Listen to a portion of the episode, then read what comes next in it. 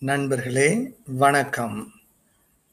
புனித இனிகோ ஆன்மீக சிந்தனை ஏப்ரல் இருபத்தி ஆறு. வெட்கமடைய அருள். வெட்கம் அடையும் அருள் வேண்டுங்கள். இரக்கத்தை பற்றி அவருடன் பேசுவதால் எழும் வெட்கம். இயேசு கிறிஸ்துவின் முன் நானே முகம் சிவக்கச் செய்யும் வெட்கம். இயேசுவின் இதயத்துடன் ஒத்திருக்கச் செய்யும் வெட்கம்.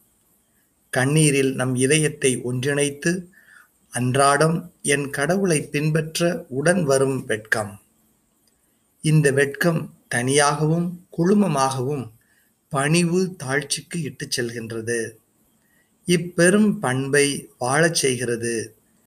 அன்றாடம் நாம் இறையாட்சியை கட்டி எழுப்புவதில்லை. மாறாக நம்முள் வேலை செய்யும் இறை அருளே என்று நமக்கு உணர்த்துகிறது. இந்த தாழ்ச்சி. இது நம்மை நமது முழுமையையும் நமது வேலைக்காகவும் நமது கருத்துக்களுக்காகவும் அல்லாமல் தம்முள் அளவிட முடியாத செல்வத்தை கொண்டு பிறருக்கு வழங்கும் நலிந்த போதாத இயலாத களிமண் பானைகள் போல கிறிஸ்து மற்றும் திரு அவையின் பணிக்காக நம்மையே வழங்கச் செய்கின்றது. நாங்கள் எங்களை பற்றி அல்ல. இயேசு கிறிஸ்துவை பற்றியே அறிவிக்கின்றோம். அவரே ஆண்டவர் என பறைசாற்றி வருகிறோம். நாங்கள் இயேசுவின் பொருட்டு வந்த உங்கள் பணியாளர்களே. இரண்டு கொருந்தியர் நான்கு ஐந்து. ஆண்டவரே உம் இதயத்துடன் ஒன்றித்திருக்கச் செய்யும் தாழ்ச்சியை எனக்கு தாரும்.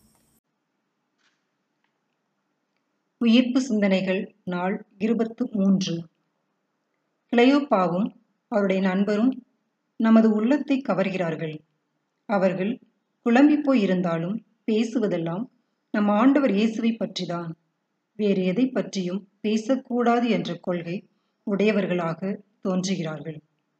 வழியில் தங்களோடு சேர்ந்து கொண்டவரிடம் தங்கள் மனக்குறையை கூசாமல் எடுத்து சொல்கிறார்கள். அவர்களின் முகத்தில் வாட்டம் குரலில் தடுமாற்றம் வாழ்வில் ஏமாற்றம் என பலவற்றை அவர்கள் வெளிப்படுத்துகிறார்கள். ஒருபுறம் அவர்களின் மனதில் இருள் சூழ்ந்து இருக்கிறது. மறுபுறம் அவர்கள் மிகவும் நாகரிகமும் விருந்தோம்பலும் உள்ளவர்களாக காட்சி அளிக்கிறார்கள். அவரிடம் எங்களோடு தங்கும் ஏனெனில் மாலை நேரம் ஆயிற்று. பொழுதும் போயிற்று என்று கூறி கட்டாயப்படுத்தி அவரை இணங்க வைத்தார்கள் என்று லூகா பதிவு செய்கிறார். தங்கள் மனக்குறையை பற்றியே பேசிக்கொண்டிராமல் தங்களோடு வழியில் சேர்ந்து கொண்டவரின் பேச்சை கவனமாக கேட்கிறார்கள். அவர் அவர்களை திட்டினாலும் கூட அமைதியாக ஏற்றுக்கொள்கிறார்கள் தாங்கள் பிடித்த முயலுக்கு மூன்று கால் என்று பிடிவாதமாக இல்லாமல் உண்மையை விரும்பி ஏற்கும் திறந்த மனம் வாய்ந்தவர்களாக விளங்குகிறார்கள். இப்படி பல வகைகளில் நமது மனதை கவரும். அவர்கள் உயிர்த்தெழுந்த இயேசுவின் மனதை கவர்ந்ததில் நியாயம் இருக்கவே செய்கிறது.